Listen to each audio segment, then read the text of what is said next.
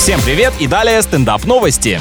Пожилой американке по ошибке прислали шесть игровых консолей. Она попыталась их вернуть, но не тут-то было. Неужели заигралась и ослепла, прям как пророчила мама? Нет, оказалось, товар везли в один из магазинов, расположенный на той же улице, что и дом пенсионерки. И в качестве благодарности за сознательность компания оставила электронику женщине, чтобы она могла подарить ее своим внукам. Но тогда старушка изменит себе и поступит нечестно, ведь изначально она наверняка хотела презентовать детям что-то типа свитера с оленями.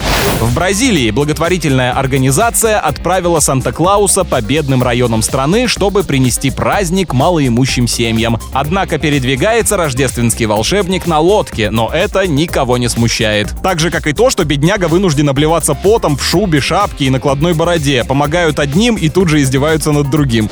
С вами был Андрей Фролов. Больше новостей на energy f m dot r u.